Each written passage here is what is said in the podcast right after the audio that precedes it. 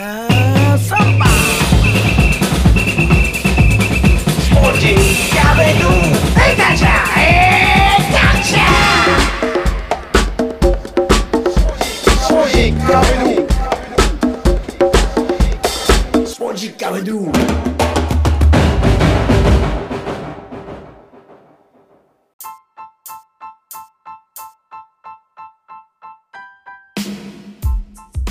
スポジッカウドゥ第198回ナビゲーターの沢田達也です。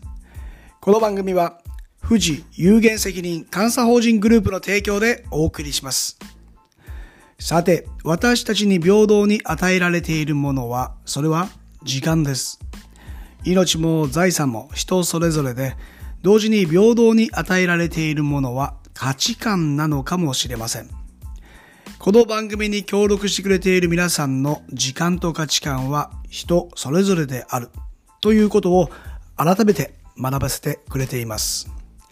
先週から我が娘7歳の小学1年生の長女と間もなく5歳になる次女を交えた家庭内での生活の授業を始めてみました。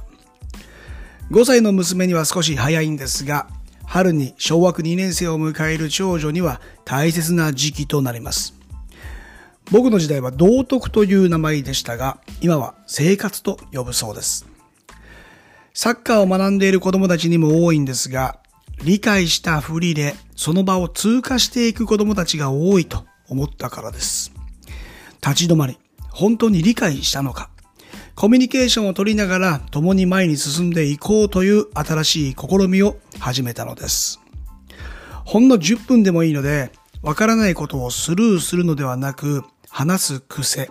その環境を作っていかないと、後に親が苦労しそうだなぁと思ったからです。それだけ子供たちの成長と変化は早く、そして繊細だということなんでしょう。さて、今日からのゲストは清田勝さん。全エピソード4となったんですが、その時間の使い方と価値観はこれまで登場した方以上に飛び抜けています。まもなく200回を迎える番組にふさわしい人物となりました。では、エピソード1をどうぞ。はじめに、えーどんなわらじを履いているのか、えー教えてもらってもいいでしょうか。わらじですか。たくさん履いてるのはもう知ってるんですが、ちょっと整理していただいて。はい。えー、っとですね。まあ今はロングハイカーって言われたら一番わかりやすいんですかね。ロングハイカーっていうのは、はい。もう長い距離、長距離を、まあ、移動する。そうですね。もう字のごとくですね。はいまずそれが今、うん。まあ一番認知されてることですかね。はいはいはいはい。で、あとは、まあ、ポッドキャストの配信を自分で、うん。えーっとまさにこの1月の末から3つ目のポッドキャストが始まりますね。存じてます。はい。と、えーっと、あとは普段の、まあ一応仕事もあんましてなさそうにあの思われがちなんですけど、ね、忙しいんですよね。ポッドキャスト聞いてるから分かりますけど、いろいろとね。障はい。害者の支援の施設で働かせてもらってますね。うんうんとあとは、まあトークイベント、旅の話とかを、うん。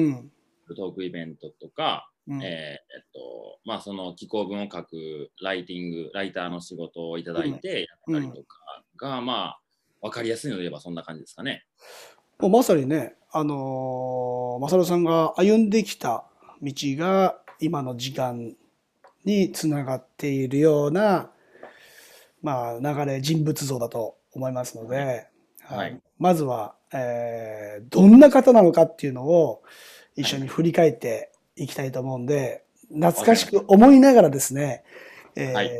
ちょっとお話を聞かせてほしいんですが、はい。まず2013年に、えーまあ、8年前、自転車で、はい。えー日本一周をはい挑戦されたとそうですねい。うことなん1です年前ですね。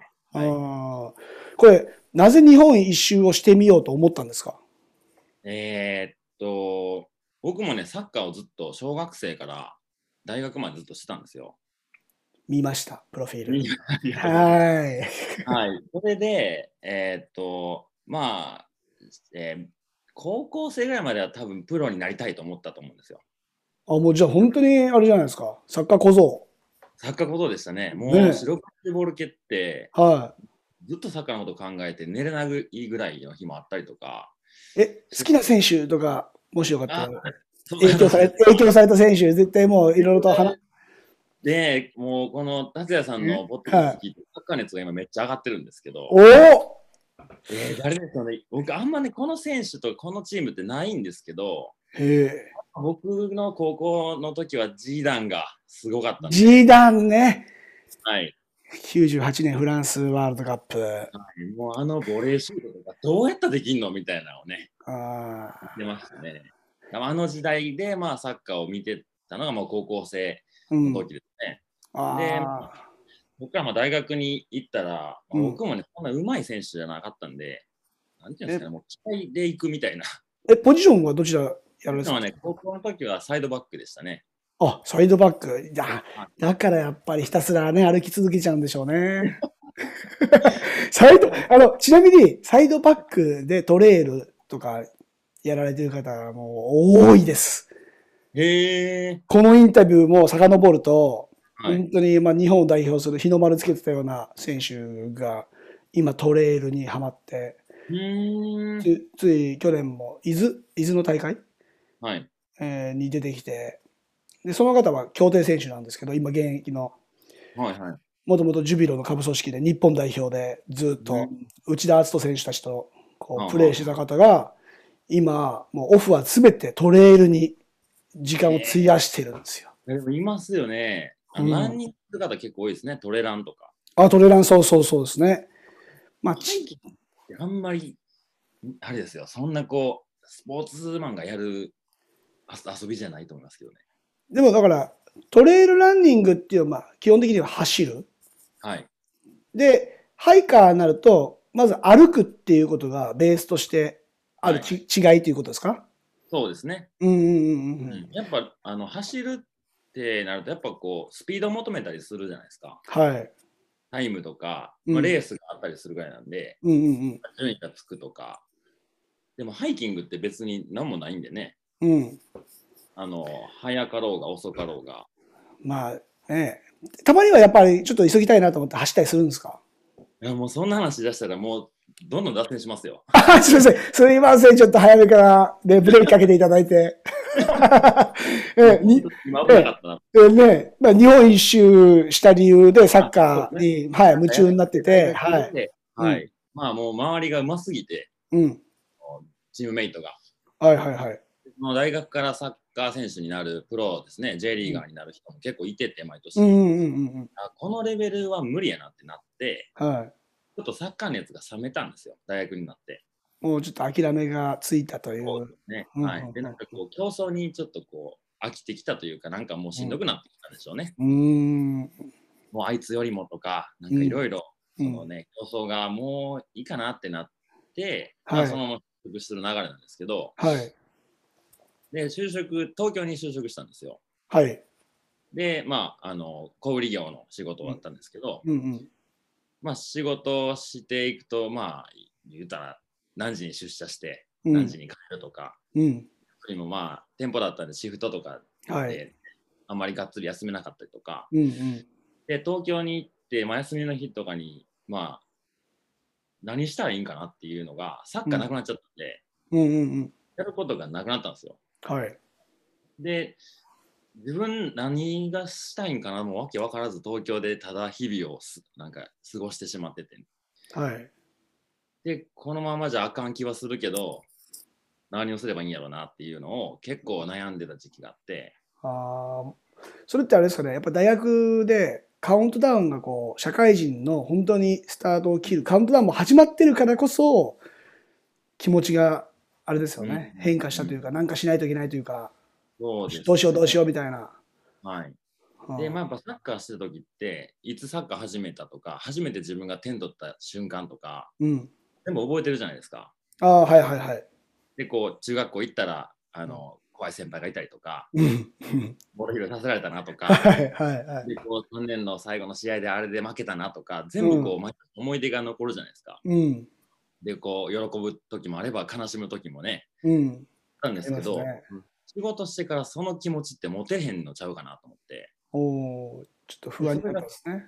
そうですね。なんか淡々とこのままこう気づけば3040子供できた、うん。結婚家とか、なんかもう見えちゃったんですかね。ある程度この流れに乗ってしまったら。うん。っていうのがすごい不安になってまあえっ、と会社自体はね9ヶ月で辞めたんですけど、あ、9ヶ月で。あははい。いはいはい。そ。の間に、まあ、日本のことをいろいろ知りたいなっていう気持ちが、まあ、出てきてですね、うんうん。うん。そのきっかけも多分あの東北の震災の年に、えー就活だったんですよ。ああ、もうざわざわじゃないですか。日本中が。はいうんで、まあ、やっぱ大阪にいてるとね、東北のことってやっぱりこうテレビで見ることでしかないですし、そこに当時友人もいてなかったんで、はい。やっぱり自分ごとになってなかったんでしょうね。うんうんうんうん。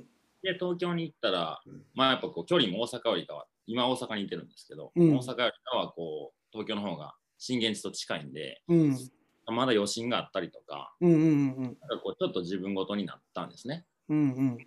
で、まあそういう震災のこととかをまあいろいろ考えたり聞いたり見たりとかしている中で僕の周りの友達がなんかボランティアに行くやつがいたりうんボランティアとかじゃないけどやっぱ俺の道はこっちやって言って就職した会社をまあ内定をまあ取りやめたというか決定、はいはい。海外行っちゃうとかうんうんうんそういうやつらがいたんですけど自分もなんかしたいはずなのにそのものがないなっていうので、あの結構その震災きっかけはあったんでしょうね。うんうんで、えっとまあ、大阪と東京しか僕は知らないんで、うんうんまあえー自分がしたいことしてみようっていうんで休みの仕事の休みの期間にちょっとキャンプのインストラクターの資格取ってみようとかへえ入り始めたりはいはい。なんか自分で買った自転車でこう都内をブラブラしてみたりとか、うんうん。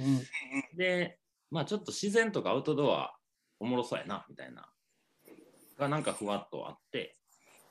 で会社で富士山に登りに行く人いませんか？みたいなこう募集があったんですよ。ほでそれでまあせっかくやし僕も行こうと思って、えー富士山登りに行ってでまああのたくさんの人が登る山じゃないですか。う。うん。で言うたら、えー、と早朝のご来光を見にみんな一生懸命上がるんですけどヘッドライトがねこう山にこうずっとなんていうんですかはいはいはい。み道をね、はい、なるんですね。はい、作ってくれて。でまあはい、で標高も3000何メーターが上なんでまあしんどいんですけどうんうん。でこんなしんどい思いしてみんな休みの日に来るのかなと思って僕は歩いてたんですけどうんうん。そしたらまあ山頂着いたら寒いんですけど朝日が上がってきて暖かくなったりうんうん。やっぱ上に行かないと分かんない感覚というかうん景色というかっていうのがまああるんやろうなと思いながら登ってたらなんかまあそれっぽいものを感じれてうん。それからまあ次の日ももちろん仕事に行ってであのなんか山頂の感じは何やったんやろうなっていうのをこうぼーっと考えてたら、まあ日本の自然のことも全く分からへんしうん日本のことも何も知らんなと思って、まあ、その辺からあの日本一周っていうワードがちらつき始めましたね。おーまあそれまではねきっとサッカーボールのこうこれがペレーダでみたいなこれが モールテンでみたいなねその違いの硬さでやっぱちょこっちのボールが蹴りやすいなみたいなぐらいですもんね。が見方がいいかなみたいな。見方はねいいかなとかねたまにナイキのボールとか見るとなんか新鮮だけどちょっとちょっとち違うかなみたいなね。そんなね、まあ、サッカーボールからちょっと環境が、まあ、大阪から東京にも変わっていやー急展開ですね。頭の中もね。そうですよね、うん。うん。なんかしてみたかったんでしょうね。新しいことというか、知らないものを知ってみたかったっていう気持ちは。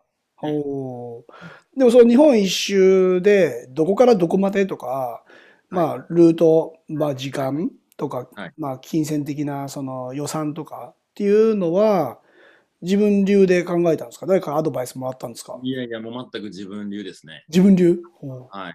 やっぱり大学でサッカーまでやったんで、そんなことやる人は周りにいてなかったんで、う まあね。まあね。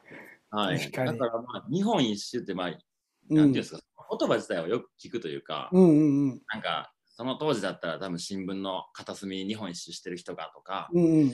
なんかテレビとかでもそういうドキュメンタリーみたいなのがあったりとかした程度じゃないですか。はいはい。だから本当に日本一周してる人なんていてんのかなぐらいの感じで、うん。まあ周りからしてもお前そんなことよう言うたなみたいな感じでしょうね。うん他人事ですもんね、今まではね。行ったことある人知らんし、でもまうんあなんか、そっちに行きたがってるからって、もうその時アパート借りたところの壁にうん。でっかい紙に日本地図を書いて。で、行きたいところをチェックして。で、まあ、どこに行きたいかなっていうのをこう調べたら、船に乗らなきゃいけないとか、はあ、ああ、ああ、なるほど。あのはい、離島とか行くと、あのん自転車を飛行機に積んで行かなきゃいけなかったりとか、うん、うん、うんうん。だいたいこう、そういう交通で必要なお金が、まあ、なんとなく割り出されたんですよ。はい、はい、はい、はい。はいで、まあ、この日本一周をするのに、大体どれぐらいの期間で行くかっていうのを、なんとなく1年未満とか1年ぐらいっていうのが、なんか見えたんで、うん。じゃあ1日の食費計算して、で、もろもろで、大体こんなもんかなっていうのが、あの壁にどんどんこう出来上がるわけですよ、僕の家の中うんしっかりと計画的にこうね、自分でイメージがしやすいような状況になっていくと。そうですねでもあれですよ、その時僕する気はなかったんですよ。あの、ん？あもう一人、まだ、まだすしようとは。全然多分、あの、やるんやったらこういうふうにやるんやろうなっていう感じですね。おー。自分がそんな自転車買って、そんな旅に出ようなんて思ってないですし、うんうん。なんかこう、自分の中のもうもう一人の自分が、俺やったらこう行くよみたいな感じで、スケジューリングをして、はあはあ。であ、こうやったらいけるな、この時に仕事辞めてとか、あじゃあ上司にこのタイミングで言って、何月何日、で、親に言おう、何月何日、ああ、なるほど、たったな、スケジュールみたいな。うーん。はい。それで一発目に言ったのは、彼女に言うっていう、まあ、ミッションが初めにあったんですね、当時の。ああ、その時の。はいはい。はいで、まあ、どう言われるんやろうな、ぐらいの感じで相談して、ね意外とスルッと通ったんですよ。おお、わかった、いい言っていいな、みたいな。そうです、そうです。院長は別にあの好きなことやったらって言って、うーん。おクリアで、なんか結構自分ごとになっちゃって、はあ次親に言わななと思って、親に言う1週間前ぐらいですかね、に、その当時の彼女から連絡が来て、い。うん。あの、まあ、それは好きなことをやる。で、それでいいと思うけど、私も好きなことするから、別れましょうって言われて。一週間後？一週間後？いや、親に言う1週間前ですね。ああ、なるほどね。そうです。だから親に言う気やったのをもうほんまに扉閉められた感じですよ。ああ。え、これってもう日本一周せな、もう話が通らへんやみたいな。うん。そうですね。はいどっち選ぶのみたいな感じですもんね。まあ、どっち選ぶのというか、もう片方しかないですよね。多分日本一周せえへんから、もう一回やっぱちゃんと付き合ってこうっていう選択肢はもう彼女は持ってなかったでしょうね。ああ、なるほどね。で、うんうんうんうんもうやらなあかんか、もうん。う。うんやらずになんか細々と生きていくかっていうか。ある意味で大きく分けるポイントにもなったと。でしたね。はい。そうですね。それからまあ、その僕が立てた仮の計画通りにことが進んで、えお金もまあ、それなりに溜まって、はい、就職した1年後の同じ日に出発しましたね、チャリンコ乗って。あれですよね。あの、今後の話にも入ってくるんですけど、やっぱり計画立てるのが得意なんですかね？こう、しっかりミッションクリアするじゃないですか。そうですね。ほとんどできてないですけどね。一番したいことは多分できてますね。今ああ、なんか読み、読み切るというか、そのタイミングを読めるというところもね、重要じゃないですか。あそこであっち行っちゃってたらなーっていうのが、まあ、あの、チャレンジした、そのね、トレイルもやめようって、危ないからやめようって思っていたらっていうのと、いや、ちょっと待ってって、時間をね、うまく使えるのと大きな差もね、ありますし、まあ、ラッキーですよ。僕はラッキーです。うんでも、この日本一周の旅がトータルで275日っていう数字が出てきてるんですけども、で、はい距離にしたら1万7000キロ。そんなもんですね。おおこれもノンストップで275キロ行った感じなんですか？5日ですあ、ね。275日行った感じなんですか？いや、でもまあ、一回も帰ってきてないですね。大阪出発して、大阪から始まって。うん。大阪からスタートして、えーっと、まあ、行きたいとこがね、3カ所あったんですよ、大きく。お、で、まあ、それが小笠原諸島。大笠原諸島。はいはいはい。と北海道と沖縄です。めちゃめちゃ偏ってるじゃないですか。だからそれ端っこに行くことってそんなにやっぱ自転車で日本一周したらいけますけど、うんうんうん。なかなかこうきっかけがないといかないなと思って、そうですね。また船とかね、飛行機が必要なエリアですね。両方とも。うーんで、あの、このポッドキャストにもあの出演されたあの小笠原のあ、カンさん。さはい、カンさん。はいんでやっはい。たのが日本一周の時なんですよ。あ、その時にカンさんに出会ってると。そうなんですよ。でもそのその後にもね、4回ぐらい、あれですもんね。会いに。あの小笠原にはね、母島にしか行ってないんですけど、えー、母島しか行ってないとこがまたいいですね、マニアックでね。父島じゃないです。すぐ母島に移動しますみたいな。そうですね、もう特に何もしないんですけどね、母島行って、うん。まあ母さんのやってるフォルサの子供たちと一緒はい。にサッカーやって、うん。まあ、旅の話をちょっと時間設けて学校で子供らとはい。うん。あとは、まあ、車借りてビーチ行って、うん、のんびりうん。したり、夕日見たりで1週間が終わったんですね。ねえ、ああそこもなんか、あのー息子、娘いるじゃないですか。なんかね、あの島で育ったと思えないぐらいグローバルな発想で、はそうです。ねえ、うん、やっぱカンさんってね、不思議な人物ですよね。いやほんでもなんかね、あの、達也さんとカンさんのポッドキャストに書いてて、はい。なんか同じ匂い感じましたよ。マジっすか。同じ匂い感じた。僕もなんかしなきゃみたいな。思わせますね。子供たちとか、なんかそんなテーマで話されたじゃないですか。はいはいはい。はい。その発想の仕方とかが、うんやっぱ似てるなと思って聞いてましたね。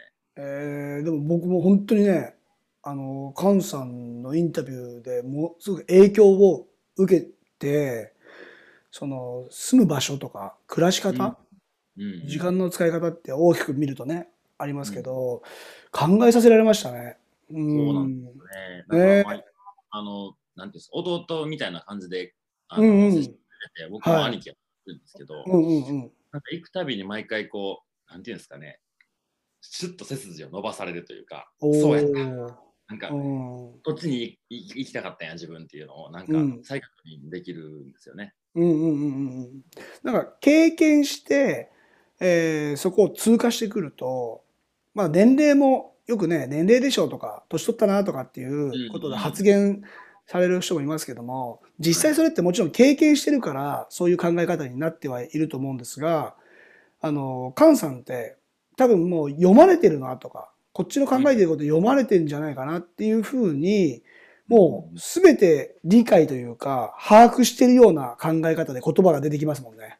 そうですね。うん。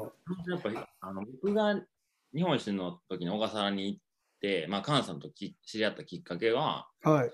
まあ僕がまあ当初働いた会社の上司が、うん。えーえっと学生の時に菅さんにサッカーをしてもらったんですよ。またここも出会いですね。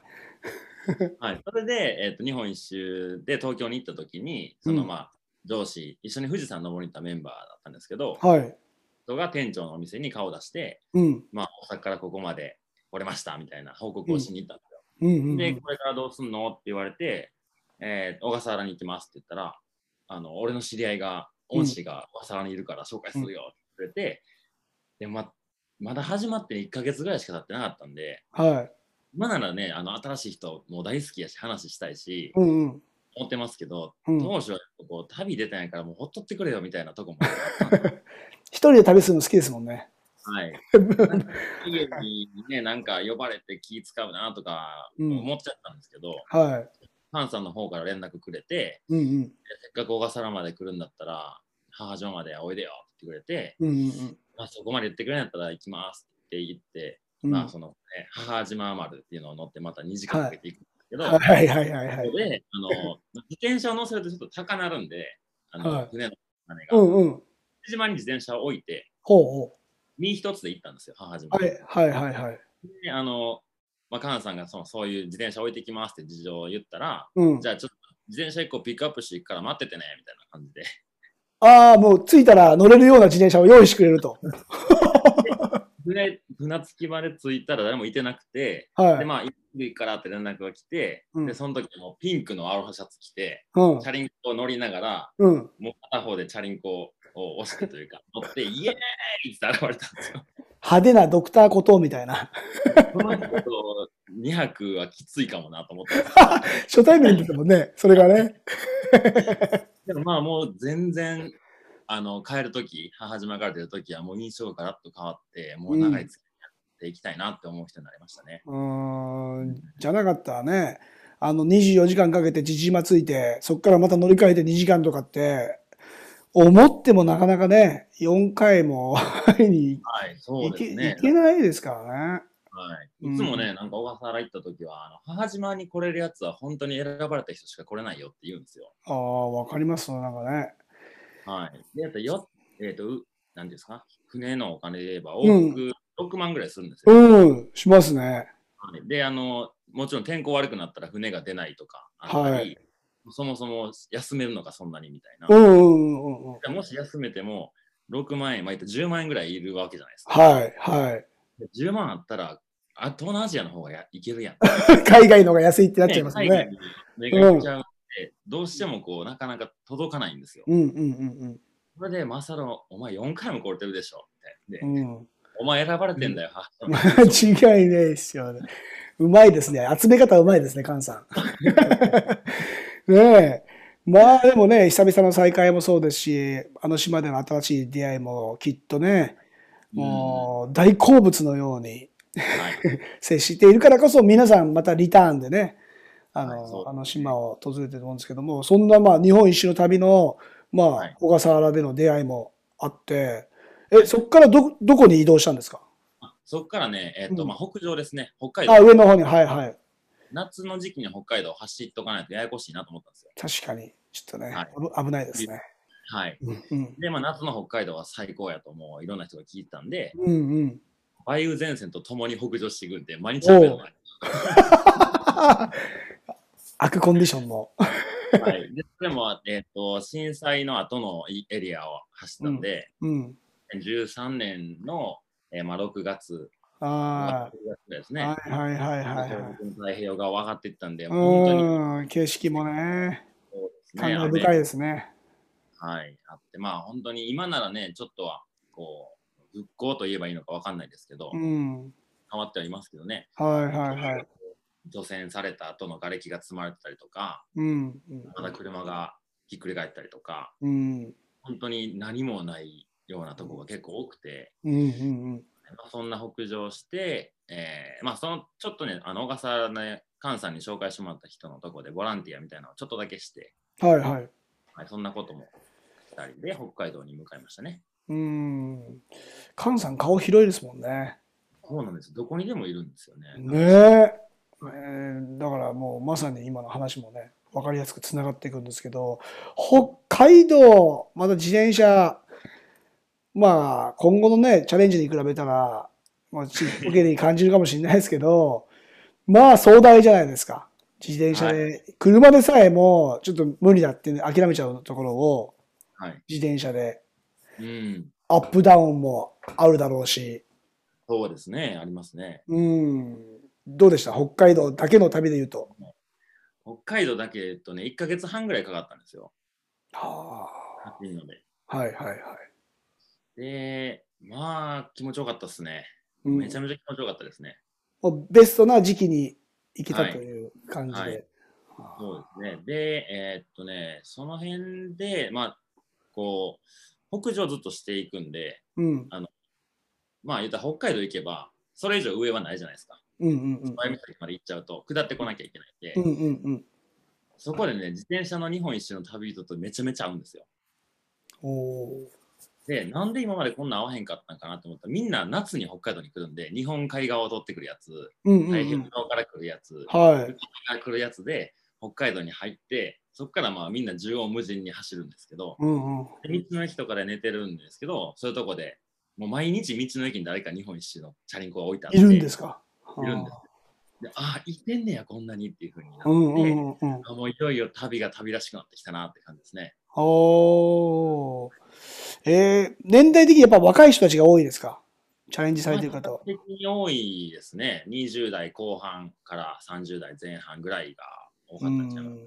うーん普通に生活しててもね、あのーそれらしき人たちって見かけたりしてしてましたからね、昔は。今年はもうコロナの影響、去年もそうですけども、はい。ありませんけども、あの人そうなのかなっていう、うんうんうんうん。ね、若い子たちを見かけたことはありますけども、はい。でその辺でな、多分北海道だと思うんです。いや北海道行く前ぐらいに、うん、まあ僕サッカー一回もういいやってね、あさっき話しましたけど、なってて、はいはいで、日本一周してて、まあもちろんサッカーもしてないですし、うん、うん。あの、まあテントとか張るのも夕方ぐらいに寝るとこ決めて、はい。人目のつかないとこでこそこそやるんですけど、うんうんうん。結構暇なんですよね。ご飯食べ、時間のね、はい。山登りと一緒ですもんね。あそうですね。でぼーっとしてても何もすることないし、うんうん。東北のどっかでサッカーボール買ったんですよ。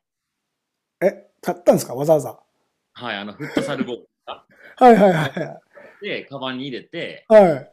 リフティングとか好きやったんで、はい。なんかそれでこう、テントを張って、飯食う前にリフティングとかして遊んでたんですね。はいはいはい。そしたら北海道でね、なんか子供が寄ってきて、うん。で、なんかみんなでサッカーしようってなったんですよ。おうほうほうほうほで、まあ一緒にやってて、もう関西弁じゃないですか、僕う。うんね。うん。北海道のそういう小学生からしたらめちゃめちゃおもろいんでしょうね。なんでやねん。なんでやねん、なんでやねんっつって。まあすごい楽しかったんですよ。うんうんうんで。、みんなそのご飯の時間やからって帰りやって、はい。その中でなんか一人だけこう日本代表のユニフォームを着たね、小学生あ、いますね、いますね。弟うん。うん、2人いて、その頃がね、なんか15分ぐらいに帰ってきやったんですね。うん。お兄ちゃん、ほんまにここで寝んの？みたいなんで、このテントで寝るよって言ったらうんうん。ちょっとサッカー一緒にしたいって言ってくれて、うん。で、一緒にサッカーして、あのまあ、日本代表になりたいとか言うててね、はいはいはいはなんかその時間がすごい良くて。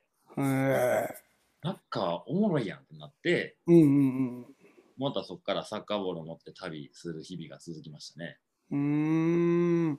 荷物をね、あの、減らしたいところを逆にね、ボール1個増やして旅をするっていうことだけど、その分、キャッチボールというか、人との出会いやすい形にね、うんなってきてるというのが、この日本一周。ここから日本海側を、あれですか、下っていくような感じ。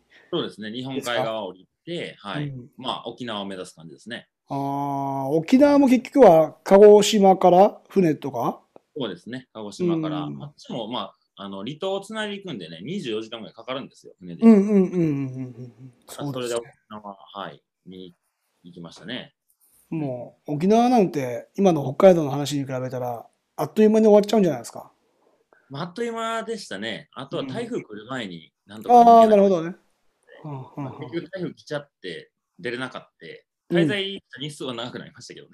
うん、はいまあ275日っていうその日数でいくとねもう、はいもうこの話だけで この正代さんの回普通に完結しちゃうんですけど、はいまだ始まってないって言ってもいいぐらいな まだ始まってない。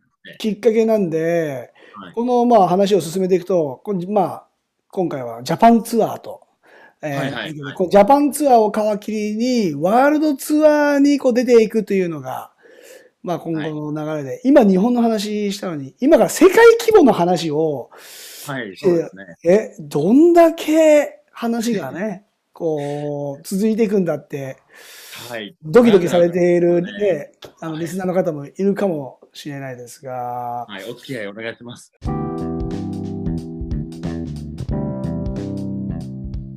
いかがだったでしょうか？ロングハイカー清田勝さん。いくつかのわらじを履きこなし、度肝を抜く経歴の持ち主。まさに時間と価値観というキーワードがふさわしい人物です。サッカー小僧がいつかぶち当たる壁。その直後に誰もが感じる自分の無力さ。何をしたらいいのか浮かばない。それはプロもアマチュアも同じでしょう。むしろそのセカンドキャリアとも呼ばれているネクストチャレンジを提案できるバイタリティとアイデアが求められてきます。これがそれまでの環境や時間と価値観と結びつく関係性。2013年、1万7000キロを275日。日本一周自転車の旅。小笠原諸島母島宮沢寛さん。ナンバー63、64ご出演の寛さんにつながりました。この番組を通じて株式会社変態作れますね。間違いなく寛さんが社長さんでしょうね。事務所の住所は東京都小笠原諸島母島。まあ、ある意味でタレント事務所より魅力的な人物が在籍している会社になりそうです。さて、エピソード1、ジャパンツアーが幕開けし、次回エピソード2はワールドツアーへと入っていきます。気になってすでにプロフィール欄を検索している方もいるでしょう。じわりじわり株式会社変態を代表する清田勝。どっぷり肩まで使っちゃってください。ここまでのお相手は沢田達也でした。Muchas gracias. Chao.